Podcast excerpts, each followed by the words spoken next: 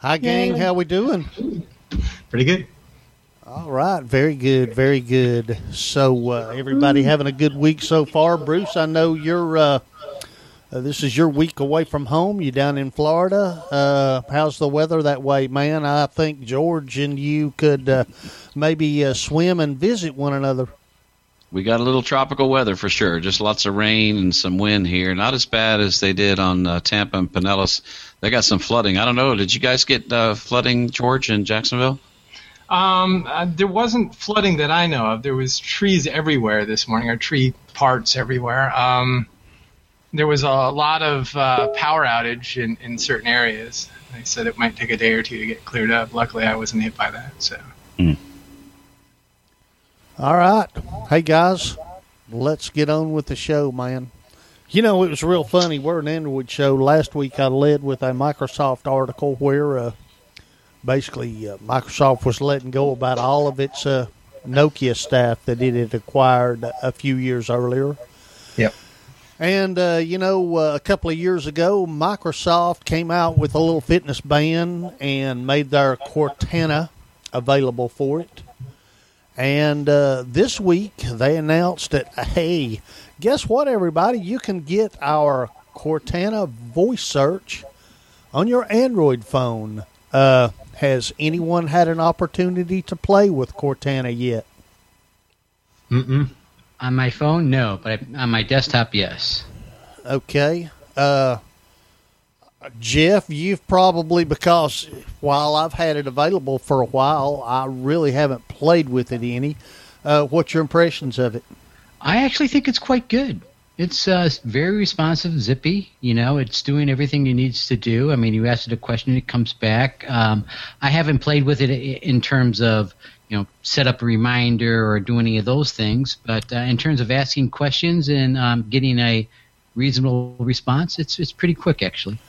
Okay, just uh, just prior before going on the show, I don't know if you can see. I know it's hard to see that little microphone right there.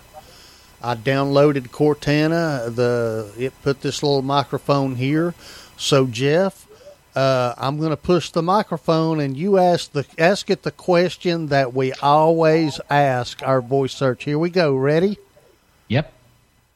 Cortana, how old is Pamela Anderson? Ah, it didn't take. Let's try it again. How old, How old is is Pamela, Pamela Anderson? Anderson?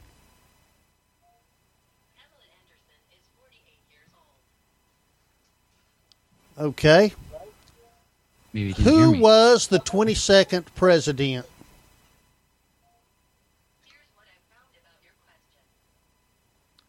So it basically took me to a uh, a search, and by the way, it looks like that was Grover Cleveland.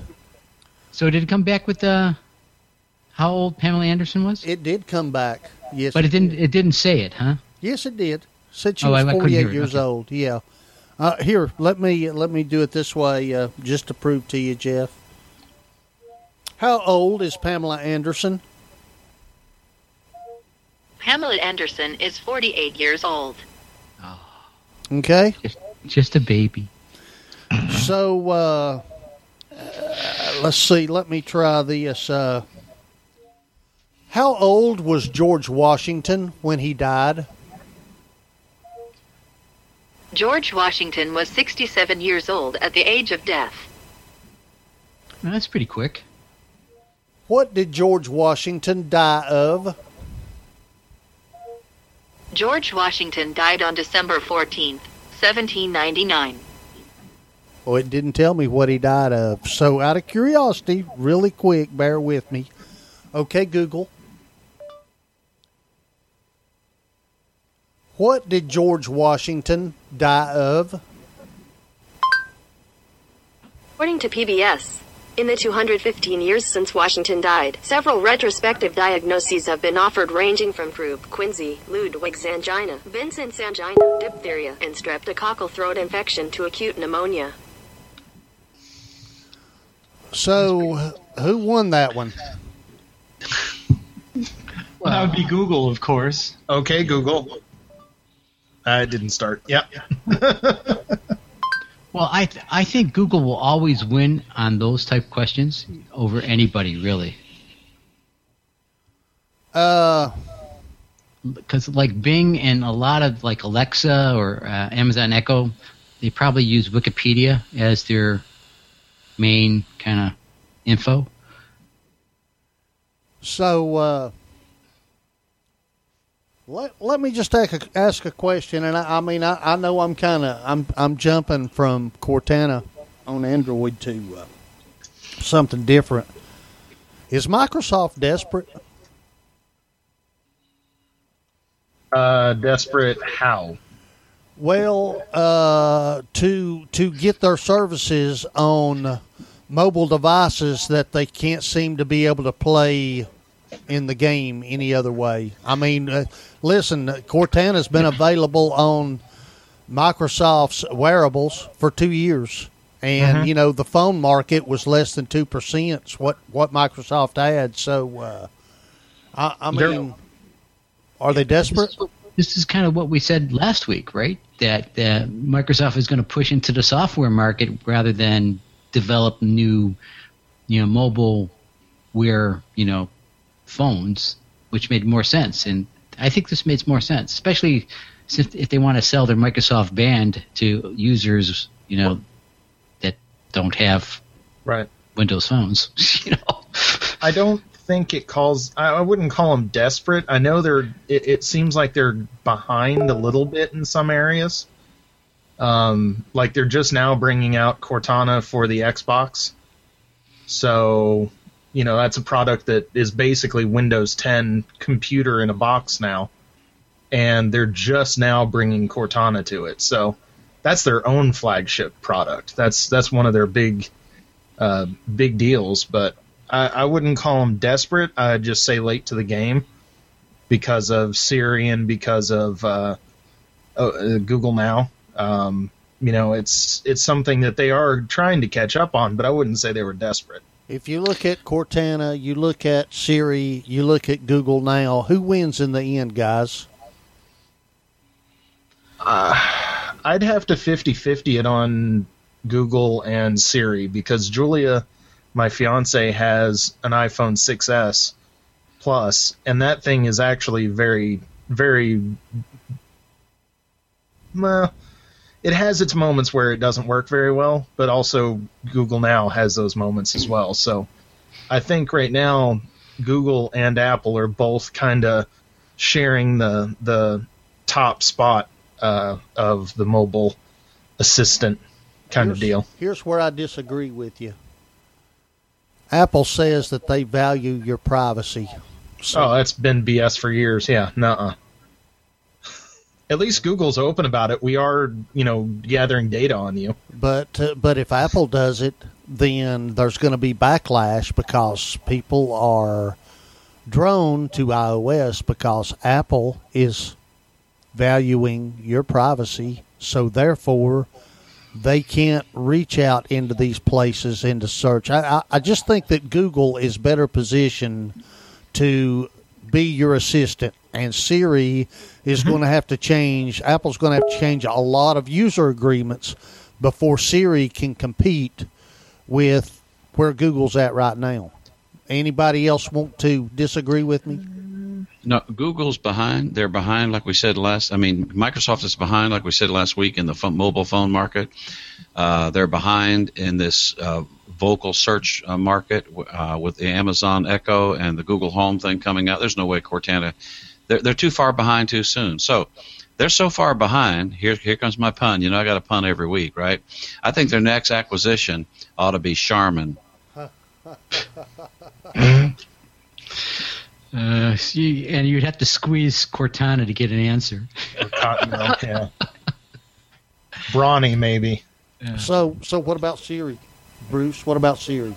Well, you know, uh, I I'm not around a lot of people who actually use Siri. That's really strange. I mean, I'm around a lot of phones uh, in airports uh, and, and even where I work right now, and I'm you know I'm around iPhones, and I, I don't hear a lot of people you know using Siri. So I really don't have a lot of observations uh, as far as uh, Siri versus uh, you know Google as we far as an assistant. I can grab Julia's phone real quick. We can run a little test here if we wanted to. Uh, Maybe maybe some other time. okay. All right.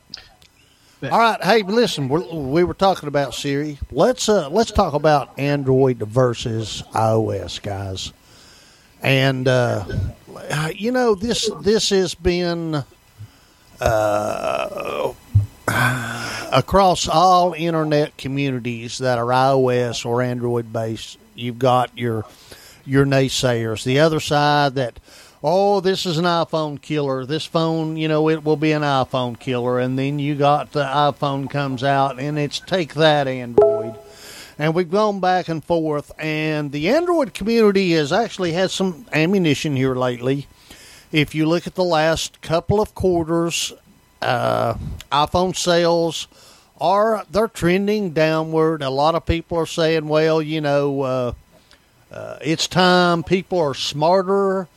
Uh, they're not going to be buying Android. Hey guys, let's put this in perspective. You know, uh, first of all, uh, if I can find my data here, uh, in quarter two of this year of 2016, uh, Apple's sales were lower versus the same quarter last year by 12.8 percent. First time in their history, though. Uh, Well, first time in their history. Hey guys, this was also a fifty-eight billion dollar quarter. How many companies would love to be to have their sales off by almost thirteen percent and still made over fifty-eight billion dollars? Okay. Yeah. Uh, Well, and, and I just want to be, you know, I, I kind of just want to jump, jump in just for one second. They knew this was happening. They actually said that their sales was going to be down. So, I mean, they they Yeah. actually saw this coming a little bit. So it wasn't like it was a big, big, you know, shock. You know, so that's all I wanted to say. I have nothing else. so uh, Well, weren't weren't the numbers that all smartphone sales were down as well? That's where I was going, Glenn. Yep. Okay, and and let's let's put this in perspective too. Uh, you know, uh, when Apple sells an iPhone, it normally takes someone like an a uh, LG or an HTC to sell three of their smartphones to make the same profit that Apple did on one iPhone. Oh yeah, they charge a ridiculous amount for the phone. It's and uh, yeah. and as long as that's still working for Apple, I mean, Apple can really afford for their sales to dwindle over time. Not Mhm. that they want to, okay? Uh, so, hey, hey, Duke, your video is still showing the keyboard. oh, just so you thank know. you. Yeah. So, so I guess, guys, the uh, the question that I have for for you guys is uh, this time next year, George. What uh, what is Apple going to be reporting for the second quarter of 2017? Well, probably not 92% of the market. I mean, I don't know. I don't. I don't see. I mean, Apple's always going to be there. They're always going to be be strong. But I, I think uh, Android is going to definitely win over most markets. Okay, I mean, you know, uh, most are saying, you know, right around 85% of the worldwide smartphone market is Android. Of course, uh, we can all get into uh, a lot of that Android is, uh, you know, running Donut or Eclair. Yeah, it's they've got some some really old hardware. Like uh, you go to any one of these prepaid places, and they're offering you a twenty dollar, uh, you know, cell phone, Android phone, uh, for their for their plan. So, plus you also with Apple, you have Apple. With Android, you have just about every letter in the alphabet covered on companies, multiple companies that are building Android phones.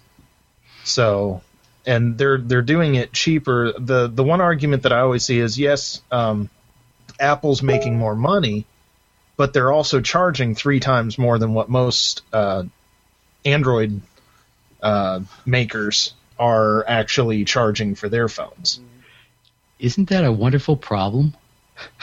Well, I mean, at that point, the argument should be how many handsets are being activated versus how many sales or how many dollars in the sales, because that would be the true justification of it right there. It's you know we've we've activated two million handsets in you know X amount of time, whereas Apple's only done one million. That shows you the true you know balance of what's going on with the market. Um, is doing that instead. Yeah, but again, you know, Apple. I mean, their mobile market is always going to be strong, right? Mhm. Uh, everyone kind of agrees that there's the Apple fanboys, and on the other hand, their ancillary products such as iTunes and their their music library um, will benefit from a strong user base that is you know connected to them. So they make money both ways, probably pretty well, right? Oh yeah, well I mean they they charge what thirty percent on uh, iTunes apps and like they get a huge amount of money from stuff uh, kick or not kickbacks but Yeah. um, you know the if you build an app and put it in the app store and you charge three dollars uh, you know thirty percent of that is going to Apple that's guaranteed right off the top you're going to be you know not making that money so uh, you know they're they're not doing bad. I mean they they work. Their products work, and that's the beautiful part about. It. So, So, so if you're watching live on YouTube, you can see that uh, this is an iPad 2. Still getting regular updates from Apple, Yeah. running the latest Apple firmware. This is an iPad 2. This thing is, what, four or five years old? easy, yeah. I Can think. you name me one Android device? Name me a Nexus device that is still getting updated by Google five years after its release. Let me double check. I think I put this thing back to factory, but I don't think it's got. But you're right, Duke. Um, a lot of Android devices don't get updated regularly um, uh, because the manufacturer is the one that more or less pushes it. Now, if you have a Nexus device, you're guaranteed updates to a certain point. I think it's three or four years. Um, but there's there's one Android device. There's one Android device that's pretty much proprietary that gets regular updates. Um, that would be anything with the Kindle or Fire OS on. it. They get updated to the Fire OS. Um, I get updates on this thing all the time. So, so you can guarantee, like you say, it's it's comparing it to Apple in essence because because this is a proprietary device using Fire OS. It's going to keep getting updates up until uh, Amazon decides that this device is no longer supported. Mhm. Where nobody else is using Fire OS, nobody else is using iOS, but everybody in the world is using Android. So it depends on the manufacturer whether they're going to support updates. Um, usually they put their own remix of Android on there. So if they don't update that remix of Android, you know, it's not using stock, you're not going to get that update. Oh yeah, ninety nine percent of the time, it's the the manufacturer of the cell phone is the reason why you don't get updates. Now you can root the device and throw, you know, a vanilla version of Android on there. Um, not recommended. You not for the faint of heart, but you could do that. Yeah, and uh, I mean, you know, and you can do things with iOS by jailbreaking it. I guess uh, uh, being supported is, I, I think that's. Uh, I'm sorry, I still think it's a problem for Google. I think Google needs to address it. I don't know how they address it. I mean, you know, you've got this open handset alliance. What do you do? Do you kick them out and say you can no longer put the Play Store? On your devices because you know uh, your phone you hadn't pushed an update to your phone since it was released. How does Google address that? They, they can't, and they, they they developed the model to take on iOS, and that was called, you know, kind of like an open model, right? Any manufacturer can put this software on it, and therefore they gained market share. Now they can't put that genie back in the bottle and say, "I don't want you to put anything else on this thing. It all has to be vanilla. It all has to be the same." It's hard for them to do that. I think. Didn't they? Didn't they say about two or three years ago at Google I/O that they were going to try and do something like that, where they were going to? They they were cur- encouraging. It was like an eighteen month that you would push out. You know, when you released a phone, that you would push out the the next upgrades for 18 months after after the release of your device. It's never happened. Oh Okay. no, no. And, and and and in all fairness, I think that both uh, Samsung and HTC the last couple of years and LG have done a much better job of pushing updates to their devices. Okay. But but there's still I mean, you know, where where Apple it's easier for Apple. I know it's easier for Apple because it's their OS, it's their hardware. They control it much more tightly than Google can just by making, you know, a software and saying, we'll make money off advertising. You make money off putting it in devices, you know. Uh, okay, listen, man. Uh, let's move on. Let's move on to the next article. But that, that is something that's a little frustrating to me. Uh, you know, Android versus iOS. I, I think that iOS is going to be here forever, man. Uh, Yeah. I don't. I don't think it's going anywhere. And- I've said on this, you know, uh, at the risk of being ridiculed like Jeff was that time when he defended iOS. Uh, I think iOS is a great operating system. I just happen to prefer Android. Doesn't mean I think Android's perfect, but uh, Android's the better OS for me. Uh, all right, hey, listen. I, I saw where uh, the Huawei watch. Uh, it's it's on sale right now, Best Buy. Uh, depending on uh, your uh, your modeling options, hundred to one hundred and fifty dollars off. So that means that you can get what's considered to be the best Android Wear watch currently available, starting at two hundred and fifty dollars. Okay. Now, I'm sporting a lower end Android Wear watch. Bruce has yet to take the plunge. George has gone the Pebble route and not Android Wear. Glenn has gone the Samsung Gear route. yep. Jeff bought a Pebble the other day. I haven't heard. Have you returned it yet? No, it's on. I did the Kickstarter thing for the Pebble Time too. Okay, the pe- I'm sorry. I'm sorry. Uh, I I thought you already had it. So, so I, uh, I, I I haven't accepted it yet, so I still have time. No, no pun intended. okay, all right. Fun returning a Kickstarter. I bet I bet most good of the luck. people I bet Keep most in of the people mind that I- listening. I did own the own the Moto 360 for a short time and then returned it. Okay. So Bruce, let me start with you. You tried out the 360. You returned it. Why no Android Wear? I just don't need a watch. I, I don't need a watch. I like uh, I like my mobile device. I especially like the fact that the S7 has the always on screen. So this is always laying around me. I don't I don't I don't need to look at my wrist. I just look over at my phone. I can see what my battery life is, what the day is, what the month is, and what time it is. Um, I just don't I just don't need a watch. I haven't worn a watch now in probably six years, and uh, I, I I tried the Moto 360 to go back and uh, try the watch. And uh, you know, the notifications really were the only thing that I found somewhat valuable, but it ended up being more annoying, which is why I took it back. Hey Jeff, why the Pebble 2 versus Android Wear? Uh, for me, I was enticed by the idea of, of the heart rate monitor that was built into the, the Time 2 and the 10 day battery life. That was the big thing. And um, and since I do a lot of biking, um, I want to be able to control my phone, like you know, next song and things like that through the Pebble without reaching inside to grab the phone. And hopefully, uh, that'll that's probably going to do it. So the heart rate monitor and the 10 day battery life was kind of like the big thing. So with Android Wear, you and and I mean I, I'm just challenging you here. You're Mm-hmm. aware that you could do what you just said without the 10 day battery life. I'll give you that. but So that's the that was the that was the big thing. I didn't want to like you know charge another thing every day. So you could, you, but but with Android Wear, you could speak the next song.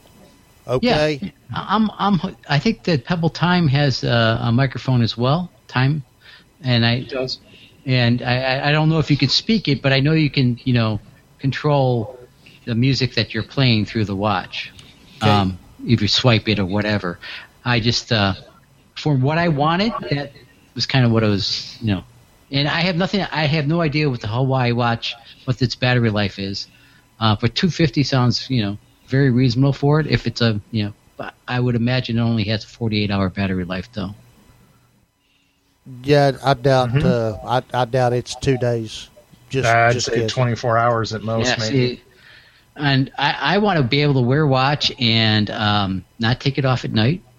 Have it do the sleep monitor thing, you know, do all those things as well. If I'm going to get this health tracking, I might as well know what the whole thing and give it a shot and So, charge it once George- every once a once a week, basically. So George, you've you've used a Pebble for a while.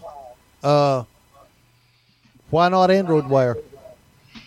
Um, you know, I, I don't know to be honest with you. Um, I haven't used. I've seen people use Android Wear. I'm. I kind of like the Pebble. I like what it does for me. Um, I get notifications. I have the Pebble Steel, which is one of the first gen watches. Uh, I still get about five days uh, off of it, and it takes about 45 minutes to charge, which is not bad at all. Um, and uh, it's it's a great little watch. I love the notifications. I get I, I can select notifications. As a matter of fact, um, uh, Pebble just changed not only the operating system on my watch, but they changed uh, the application in the Android store, and they also now require you to install the Android Wear application as well because it now uses partial notifications off that. So it's using the same stuff Android Wear uses, as well as the, the Pebble application to, to push your apps over to it. All right, hey Glenn, Mm-hmm. how often do you use your watch? Um, lately, not nearly as much. When I was a cable guy, all the time. Um, being able to be up a pole and have a phone conversation with somebody, uh, and also have you know be able to take a picture of something if I needed to. Uh, get notifications, different stuff like that was nice. But honestly, as of late, not very much. The hair is actually starting to grow back where the watch used to be. Um, so yeah, that that'll that should tell you how often I use it. Um, but if I had like a Moto 360, the second gen or something like that, I'd probably use it more because the only reason that I bought that was I got it dirt cheap and it was I had a Samsung phone at the time, which I still do. Um, but I had the Note 3 and that would work with the Note 3. Um, but I'd like to be able to connect it to my you know Nexus 7, my HP touchpad, you know all that different stuff, so I can actually use it more than just one device. So So uh, Bruce, you uh, you you laid forth that hey, you tried that 360 and uh, it wasn't for you. You were you know your phone did everything already what uh, the 360 would do. It was a, more a nuisance than it was uh, convenience for you. What would Android Wear need to do really well to sway your mind? biggest thing for me would be battery life. It's it's uh, challenging enough keeping up with, uh, you know, the keeping the phone charged, uh, keeping uh, you know my little Bluetooth headsets charged, um, you know those types of things. I think if it had uh, if it had seven days battery life, I think that would be that would be enough. I have something for you later on, Bruce, that you may enjoy. We'll we'll take a look at that here in a bit. All right. Hey, guys, I'm going to move on to the next article here. This- First of all, uh, a little survey was done to see how satisfied Americans were with our current smartphone device. So, uh, you know, if you would, uh, if just if I was to ask you to guess right now, you would probably guess the iPhone. But the iPhone wasn't the winner here. Surprisingly, it was the Samsung Galaxy Note 5. It earned a score of 86 out of a possible 100 in the poll. Uh, the iPhone 6S was right there. It barely beat it out, but it still beat it out. And uh, this, uh, basically, it was uh, manufacturer reliability. Samsung actually took the back seat to Apple. But overall, on customer satisfaction, the Note 5 won. Uh, is this is this surprising to you guys, given the popularity of the iPhone product here in America? Is this surprising to you guys? I would say no, but I also own a Note Five, so Yeah, everyone I know that has a Galaxy, either a Note Five or I mean a Note or, or just a Galaxy S7, loves the phone. They all they seem to like and love their phones, you know. So, not surprising. Bruce has one. He loves his phone. Yes. So, uh,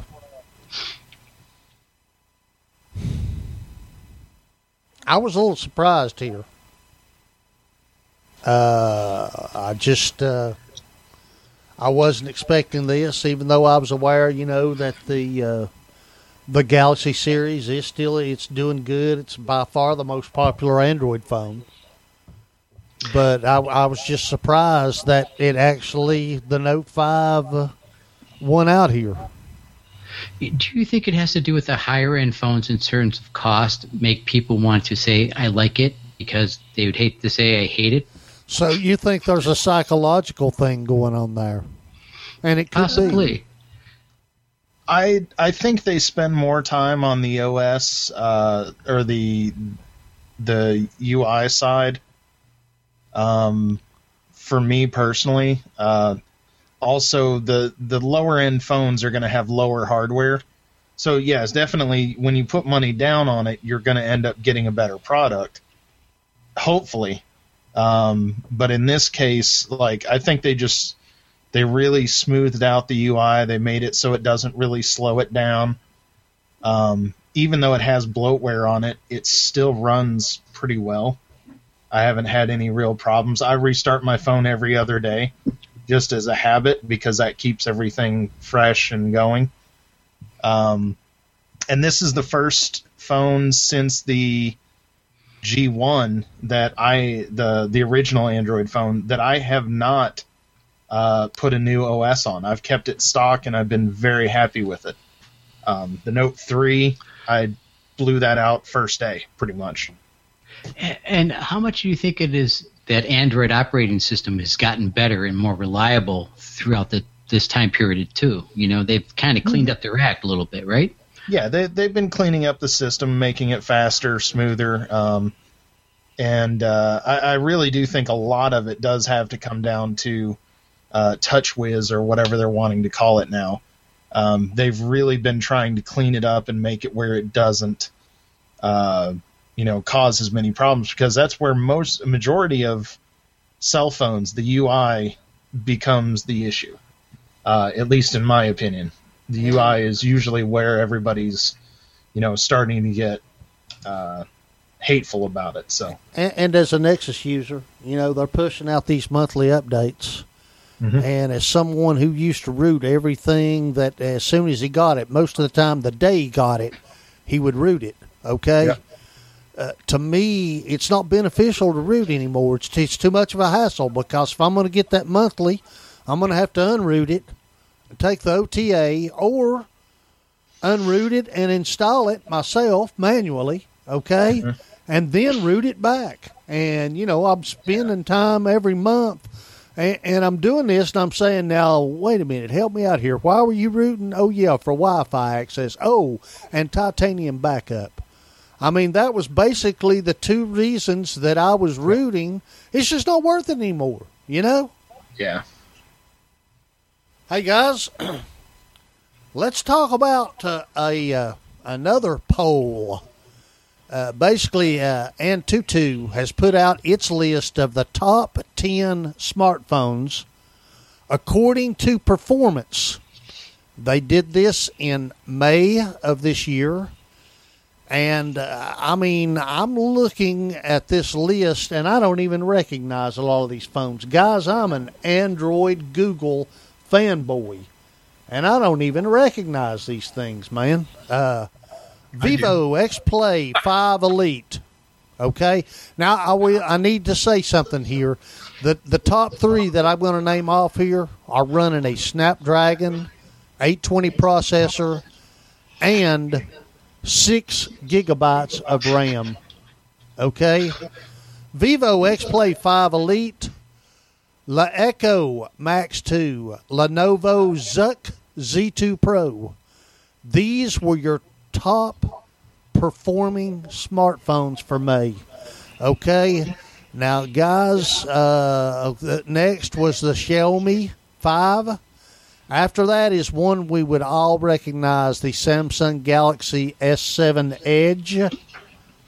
Okay. Below the Samsung are the two iPhones. Uh, of course, uh, LG's on there. I don't see uh, Huawei. I don't see Motorola on any of these. Okay. Yeah. Yeah. Uh, so uh, you know, I, I guess what that tells me is uh, yeah, China's China's making some pretty high performing smartphones here, guys. Uh, would you would you not agree? Oh yeah, you put six gigs of RAM in there, it's it's gonna it's, it's gonna be pretty quick, I would imagine. You know. I mean, that's like a yeah, it's like a PC in your in, in a phone. No, Well, they, see- do, they do a comparison of PC on Yeah. too. So. Go ahead, Glenn. Sorry. The Xiaomi 5 actually only has 4 gigs of RAM, and it's still ranked pretty darn high. So that's uh, pretty impressive. Uh, it it uh, it's still ranked above the uh, the iPhone six and the SE, which uh, uh, what's it running to? Three gigs of RAM. I can't remember now. I actually read in one of the teardowns what it was running. I see if somebody knows, uh, uh, let us know. I can't recall right off the top of my head. Maybe I should ask Cortana. Yeah, that'd be good. But you know, when you think about this, I, no one's. surp- Are you surprised that uh, how the the performances there? It's coming out of these phones now. I mean, i- it's it's it's Moore's law, isn't it? Every couple years, the technology doubles, whatever the the deal is. So they're just screaming these things out. You know, Skynet is next. Celadon processing. You know. Well, you you guys remember the Atrix, right? The the phone that you could plug it into a base and it would uh, turn into an Ubuntu. Uh, oh, uh oh! I think we lost Duke. I think he's going to grab it. uh, so, with, nowadays, with with phones being as fast as they are, do you think that a product like that would be able to come out and you know maybe give the Chromebook a run, run for its money again, or is it just we we don't need a phone that can be a laptop as well? I always was intrigued with this whole thing. To tell you the truth. So I was I was very surprised with it. What do you say, What do you think, Bruce? Uh, I don't think so. Although I did read an article today that I found interesting. Samsung is looking again at a foldable phone that would open up and give you uh, a bigger screen and everything. But uh, Right. I, I think uh, I think Chromebooks are successful, and if China wants to come out with a piece of hardware that's going to make for a really nice Chromebook and fast, there's no need for them to, you know, develop their own operating system, just like they're doing, cranking out these great Android phones now with uh, the Android operating system, and they're doing pretty much stock Android too. I mean, right? I mean, they're not. Uh, they're not. yeah, I would imagine yeah, it'd be stock. Yeah, I think Yeah. so. So Now- they, Yep. I mean, they could compete against Asus and Lenovo and uh, Toshiba and Acer on a on a really high end Chromebook that could be really fast, touch screen, backlit keyboard, and compete that way. I think. So we the original the Atrix, which I think Duke was just holding up. Um, it was running Ubuntu, if I'm not correct, wasn't it?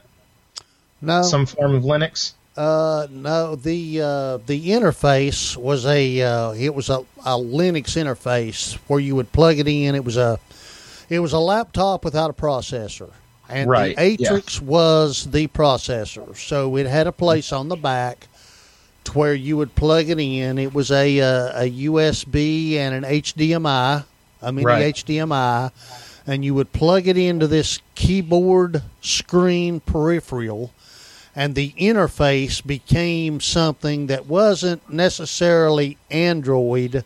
It wasn't necessarily Linux, but it was more like Chrome OS in that it was a browser and would launch certain Android programs that that Motorola had interfaced with this uh, this little Linux uh, kernel. Okay. And uh, listen, uh, the the idea was genius for the time, but what killed Motorola on it was the cost of this keyboard peripheral was more than the dad blasted phone was. Okay, so I Three, mean, four hundred dollars, yeah, wasn't it? you were you were basically to buy the phone and the keyboard. You were making like an eight hundred dollar commitment, and Right. and at that time, hey, eight hundred dollars bought a whole lot of very powerful laptop. Okay, Sure. and and I, I think that's what killed it. I mean, I and I've said all along, if that keyboard peripheral had hit at around 100 150 dollars, Motorola would have changed the motor the the mobile industry. Okay, That's right. Yep. uh, but yeah, they couldn't pull it off. And and listen, it was the same thing. Palm had done the same thing. They they made a little device called the Foleo that Yep. basically turned your Palm Treo into the processor to power the Foleo. And it was priced the same way with the same results, I might add. They, never recovered from Palm. Palm never recovered from the Foleo incident. They never did. They were everything was downhill from then on. So now that we have the technology to do stuff cheaper and still have a pretty decent quality, I'd like to challenge the cell phone makers. Make these new devices happen. Like I would love to be able to carry around instead of carrying my laptop, my 15-inch heavy laptop, I'd love to be able to slot my phone into it and have my computer or, you know, have a little dock at my home pop it down into that, and all of a sudden everything that I've been working on pops up on the screen. Something like that would be, you know, we've we've done it before. It's been done before, yes. The problem is, like you said, ridiculously priced accessories. The the keyboard, you know, sell the phone with the keyboard. Make it a package deal. I'd pay, you know, I, uh, you end up paying six, seven hundred dollars for these phones over the term of the contract. I'd pay a few extra bucks a month to have that little dock included with it. That wouldn't that wouldn't phase me a bit. When I flop down the money, yeah, sure, that would hurt. But if you do it as a package deal, I think that's where the magic would happen because you can add that in over the course of the contract. But I'd love to see it and have it run Chrome OS, something really light. Have it built in, you know, to run this. Google, you can do that easy. I think. I'm done. Off the soapbox. Oh, I, I think it's a great idea. Hey, gang! Before we go into our share segment tonight, let's uh, let's quickly just discuss uh, who we are and what we do. First of all, we are Tech and Coffee. Uh, uh, I promise you, everyone on this panel are people that uh, I think I've met. Uh, well, let's see, I've met Bruce and George in real life. Uh, hope to meet Glenn real soon. And Jeff, you're Getting out on the close. West Coast, so uh, Yeah, until bye. you. Uh, Yeah, see you later. yeah. until you until you fly us out there, uh, which uh, what what do you think? Christmas? We'll be out there for Christmas this year.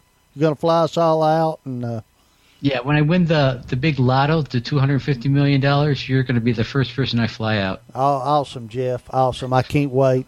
Hey, uh, honestly, guys, uh, we uh, check us out at techandcoffee.info. That is tech and coffee one word dot info. Uh, we all met in Google Hangouts, and you can come hang out with us right now. Well, not right right now. Well, there's probably the somebody show. in the room. Yeah, don't go over there right now. We've we've got a we got a crazy Canadian probably over there right now uh, playing games. Uh, hey, we got a Twitter and a Facebook. Check us out at Tech and Coffee uh, One. That's Tech and Coffee number one, all one word. Our YouTube channel is Tech and Coffee. Hey, check out this podcast. Uh, maybe another one coming soon. Uh, there's talk about reviving our uh, Tech and Coffee Tech News Week podcast. Uh, you can catch those and uh, on Stitcher Radio, iTunes, Player FM. Hey, tweet us using the hash Tech and Coffee. And as always, questions, comments, and snide remarks, AJ at techandcoffee.info. Bruce, I see you on the far left there, so if you want to go ahead and uh, what do you got to share with us tonight? All right. Well, last week I talked about uh, having fun with my new Galaxy S7 taking videos. This is my uh, uh, Manfrotto Pixie, uh, nice uh, tripod here, and I got my Rode Video Mic Me for getting some good audio quality.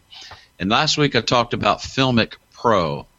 Filmic Pro is the best app. It's nine dollars and ninety nine cents. It's a real pro app, I might say, for taking video. Um, I can take video using the uh, the onboard camera app or using Google Camera, um, and they all offer some some functionality, but nothing comes close to Filmic Pro for for taking the video, being able to uh, to auto adjust, or rather to manually adjust the ISO and the focus point and, and all that sort of thing. It's just really great.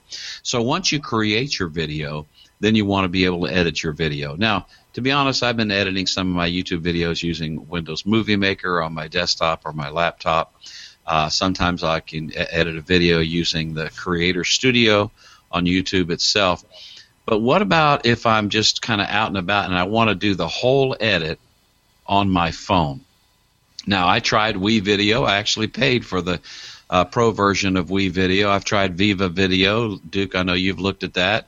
By the way, I just deleted Viva Video off my phone, and I'm about to delete Wii Video off my phone. They're a lot of fun. They have some fun things, but uh, but if you really want to get serious, and I know Duke, you've been trying Adobe Cut, but let me tell you about uh, Power Director uh, Video Editor. Now, Power Director is by Cyberlink. If you've ever bought uh, a PC or a laptop, you've probably had some Cyberlink software on there for creating CDs, burning DVDs, and things like that.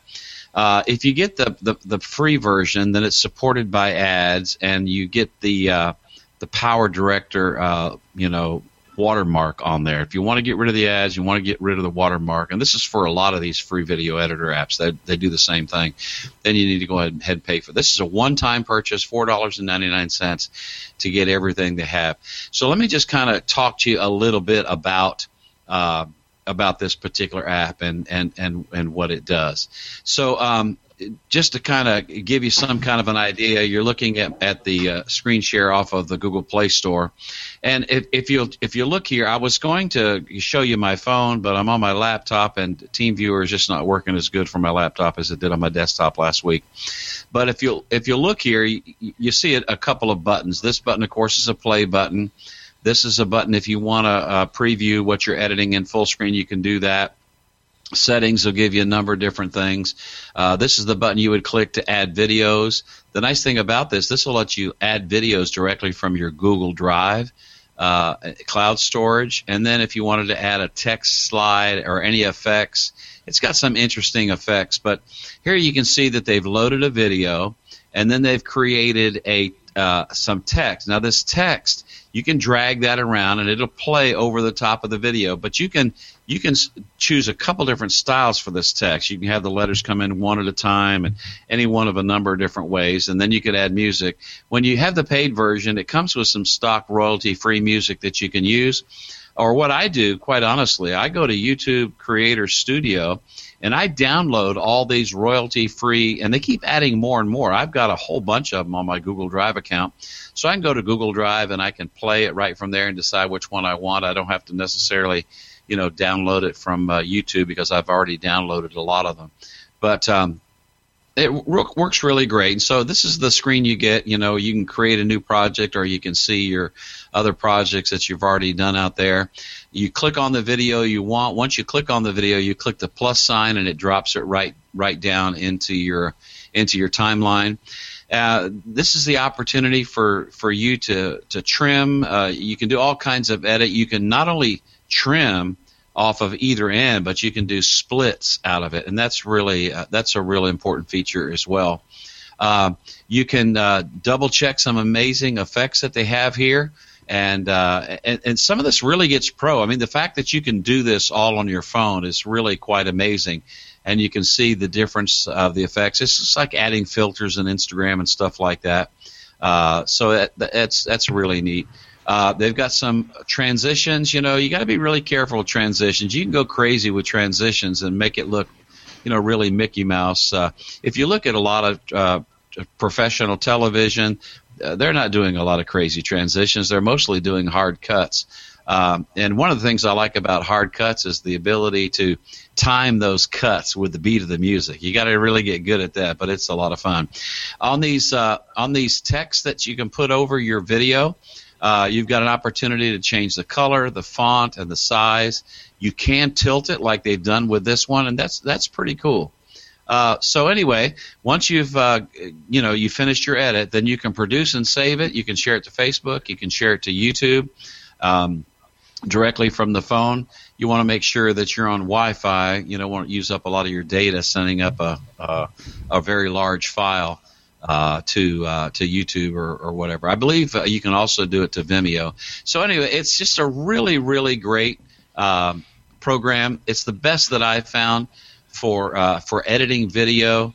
Uh, it's worth the four dollars and ninety nine cents one time, and, and they'll they continue to update it. So I like it. Power Director Pro uh, for uh, for editing, Filmic Pro for creating the videos, Power Director for editing. All right, thank you, thank you very much, Bruce. I'm just uh, real quick. Uh, let me just say, uh, I did purchase that, Mhm. uh, and and I've played with it some, but I haven't. Uh, to be honest with you, I haven't produced any kind of a video yet. I've uh, dropped a few videos in. I've I've kind of edited, so forth, etc.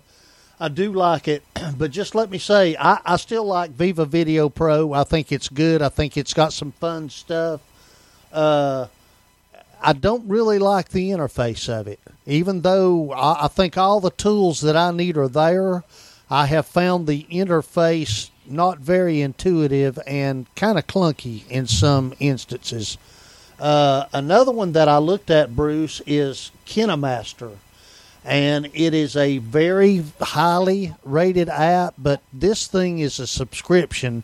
I mean i'm talking you know like $40 a year subscription to use this video editing app even though it looks great uh, i'm just not that serious about video editing to spend that kind of money per year for the privilege uh, and guys i know i normally go last but since we're talking about this i thought i would go ahead and go next uh, yes, I have been using uh, Adobe Premiere Clip. And uh, really quick here, just to kind of show you, here's really one thing that's really cool about uh, Adobe Premiere Click, if uh, or I'm sorry, Clip. If you're using this with Adobe Premiere, everything that you do within your phone you can import or export right into Adobe Premiere and continue editing with that professional software program. Another thing about this video editing app is it's free. And uh, it does y- allow you, it, it's just like Bruce said, it's got a. Uh, some free music. If you want to run music in the background, it does allow controls to where you can adjust the level of the music versus uh, the the level of the video if you want to keep or take away one or the other. Uh, it's got a if if you notice right here on this screen, you can see the little purple. If uh, uh, if if I wanted to take this particular picture right here, that's you can barely see if you're watching on YouTube and I say I, I want this to go for five seconds. then I can drag it from the second that it was and drag it out here, and now the person will see that. As far as transitions, Bruce, you can add some tran- some transitions on this. The default is a hard cut, and and the effect is a slow inward zoom on the photos. So that's the only effect that you can add. Now you can do some other things with colors, so forth, etc. But it it really is a complete app. The interface is very intuitive, and in fact, here let me just. Uh, I think I've still got it up, and I'll show you. Uh, here we go. This is uh, this is what it looks like. If you guys can see that, you can add titles. You can stretch the title out for as long as you want to. Uh, it's uh, like I say, it is a very intuitive looking app. So uh, and, and it's free. So I think it's real good and really, really quick here. I'm going to show you. This was uh, this was my test video and I called this Adobe Cut. It is Adobe Premiere Clip, but here is a, just a little uh, one minute video that I created. This was first try, just grabbing some pictures and videos that I had. A very oops, look at there. What has happened there? Let me. Uh, Row raggy. Let's try it again.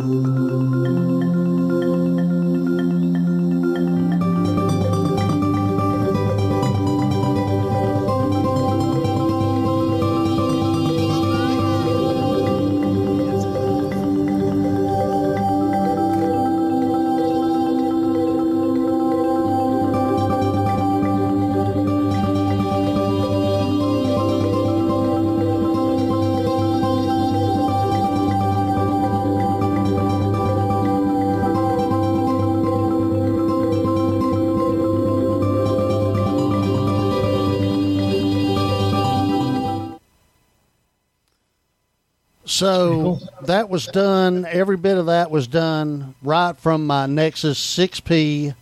Uh, honest to goodness, less than 10 minutes for that, uh, for all of those, like I say, the edits, the fades, so forth, etc. And that is Adobe Premiere Clip.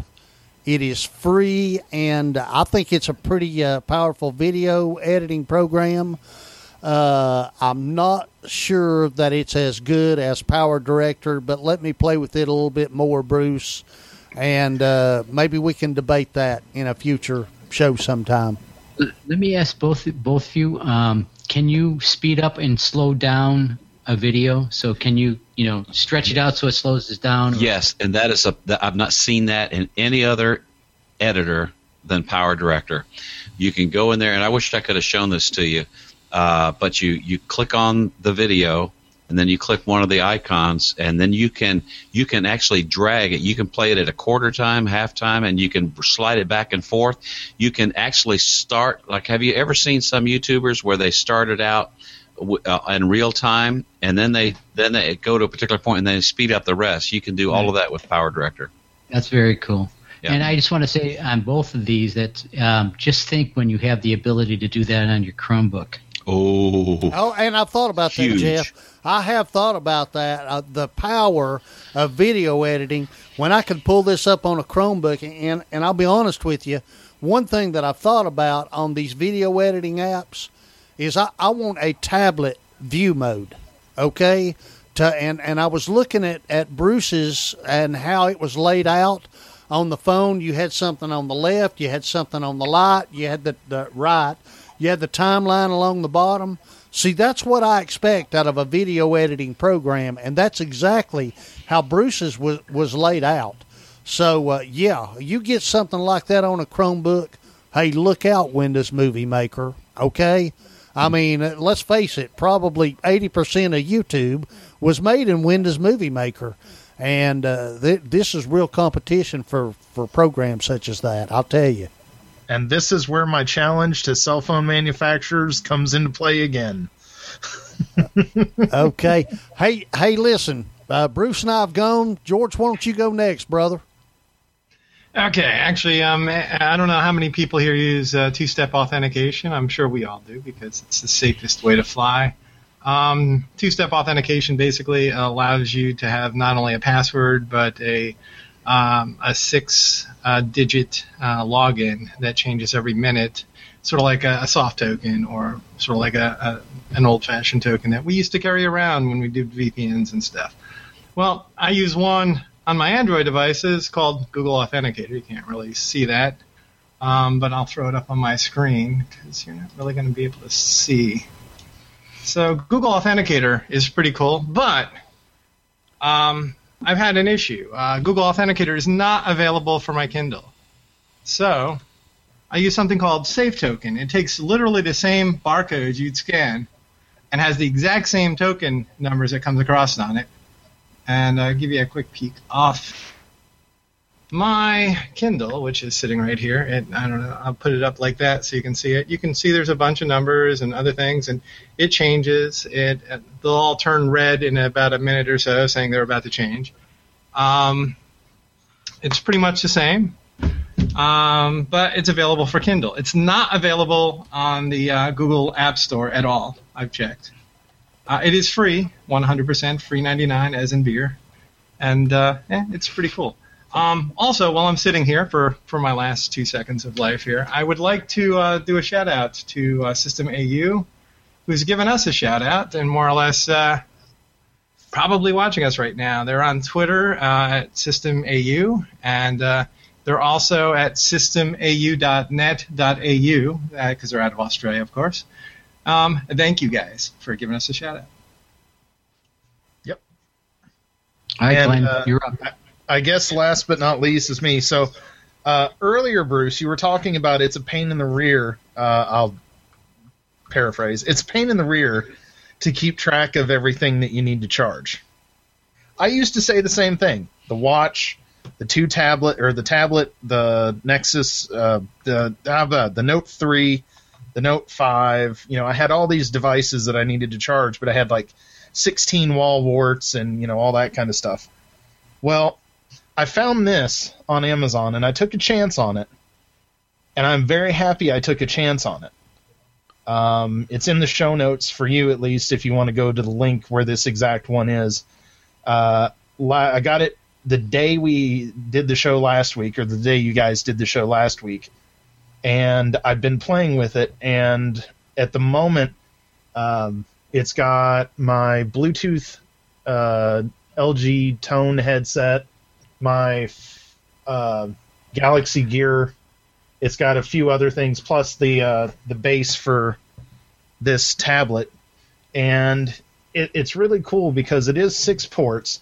It will not pass data. It's power power only. Um, but it's up to 12 amps, so it'll do 2 amps per port. Now, that being said, I think uh, from what I can see, if you don't plug in to some of the ports, that power can be rerouted down to the other ports.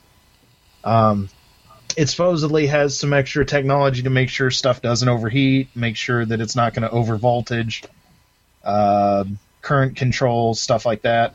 It cost about twenty four ninety nine, um, at least at the time that I purchased it, and it is really small. I mean, you can see the box itself is almost the size of what it is. Um, so I've got it hidden away. I'll go ahead and show you guys here. I've got it hidden away back behind here. This is the actual box right here, and it just plugs into a single wall uh, or you know power strip outlet And yeah, I know the cable management's a mess, but guess what? Behind the tablet, it doesn't matter because I can't see it. So, um, but it does a really good job. It's it's so far, um, you know, for for devices that I'm worried about it overcharging, I just kind of hold a timer in my head so my watch, uh, once it hits 100%, you know, it's usually about 35, 40 minutes. I unplug it and I just go do whatever I want to do. Um, but for the money, I'm really, really happy with this. Uh, and I'd suggest it to anybody who has a lot of USB devices because this so far has done me really well. Um, and uh, yeah, so far it's been good. The the Photive six port 60 watt USB charger. Bingo, All right. bingo. Very good, Jeff. Well, um, I'll be very, very quick. This is kind of like a rehash of something we talked about before. Um, and um, I ha- always have to struggle, not struggle, I'm not a struggler, but um, I'm a straggler. That's it. Oh, Uh, but uh, you know, I have you know used Kodi now and then, and um, I have a Chromecast, and I, and I haven't been utilizing it. And I thought, what the heck? Let me set this up one last time and see if I can use Kodi um, to my Chromecast. And the way you do that is there is a file called um, Player Core Factory uh, that you download. Just look for Player Core Factory, and you can put in what you want to be the external external pla- um, player for that. And I've used um, something called Bubble UPnP as my default player. You put that in, you know, like when you say see ex- external, um, like here's org.soapcast.android, or if you want to use um, allcast or whatever, you just put that file in here where it's appropriate. As ex- like here's uh, M video player free for the external player. I made mine bubble bubble UPnP, um, and then you put that in. Let me over here in your directory. Let me stop by sharing and. and uh, Android, your apps under data. You go where Kodi is located, which is down here in org.xbmc.kodi. Files. I know this is kind of crazy. Kodi. user data, and you'll see I have here playercorefactory.xml, and that's the file right there. So let me exit out of here. Fire up my Kodi. Either and here's Bubble Up UPnP, which is a free app on Android. Where is Kodi? Kodi! Fire up Kodi. Comes up. Go to videos. Go to my video add-on. I won't play anything illegal. I'll go to the CNET podcasts. Latest videos. Bruce was talking about Samsung to introduce bendable phones in 2017. Click on that. It goes to stream it, pulls up Bubble Up UPnP, and you can't tell here, but uh, um, I, you can't really see it, but it's actually right now it is uh, Chromecasting over to the living room, and it works f- absolutely flawlessly. And I don't know why it started working. I think the latest update uh, to my uh, Android has just made it work perfectly. So now you can anything you watch on Kodi using PlayerCoreFactory.xml, you can um, now put to your Chromecast using Bubble Up UPnP, and it's and it just works. It is just great. You can control it from here. You know, I can pause it. I can do whatever I want, um, and it's crazy. And all of a sudden, it just started working. So, and it's been working flawlessly ever since.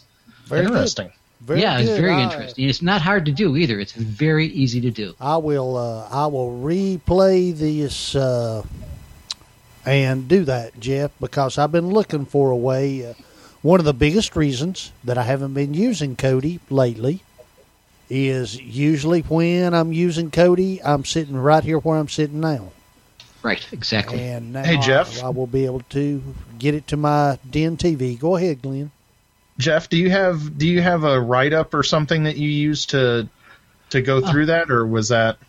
No, I did this before, but if you look up uh, again, um, uh, um, Kodi and Chromecast, you'll Okay. see that. And here's my bubble up UPnP. I don't know if you can. Oh, let me share this one last time. Oh my God, he's not doing that. What? Hey, George. totally not doing- George, while Jeff's looking that up, uh, you uh, mentioned was that uh, System AU that had been retweeting us? Um, yeah, System AU. I met uh, Dan, uh, one of the. Uh, it, they're they're they're actually a podcast. They're pretty good. They're a Linux podcast out of Australia.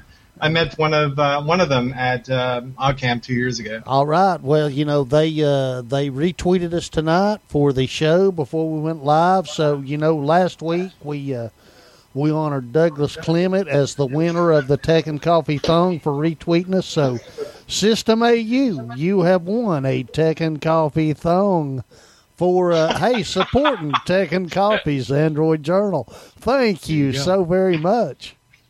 I All think right, we Jeff. all have these thongs. Wait a minute, I got just a regular white one. How did, how did everybody else get flannel and flower pattern? And tie dye? You know? Floral pink pattern swirly. I only got a white one, Hey, hey, uh, hey, Glenn. which I've never worn. I'm gonna throw. This is my favorite one. This is my Saturday night one right here. Oh God. Actually, I only wear it when I have this mask on. All right, Jeff, go ahead, brother. Oh no, I'm just I'm, all I'm saying is look for Player Core Factory .xml Okay. and you will see it um, with Kodi. And there's lots of different um, you know write ups on it, but it's very very simple. Okay. All you do is put up the, your bubble up UPnP uh, file name, and it finds it at whatever it is in your Android. You have to have it uh, obviously on your Android device, but Bubble uh, UPnP is free, and uh, it works perfectly. And it works with all cast or anything else that does the Chromecast. You just got to put the player in the XML file, and there's may- instructions how to do it. I may have to get the uh, the Raspberry Pi out and pl- tinker with that. And Oh, same thing would is totally work with that. Yep. Just got to put it in the user data directory. Cool. All right. All right. Hey, guys, thank y'all very much. Uh, you, you, guys, panel especially, have a great rest of the week. And uh, we'll do this again in about seven days. So, uh, peace out, everybody.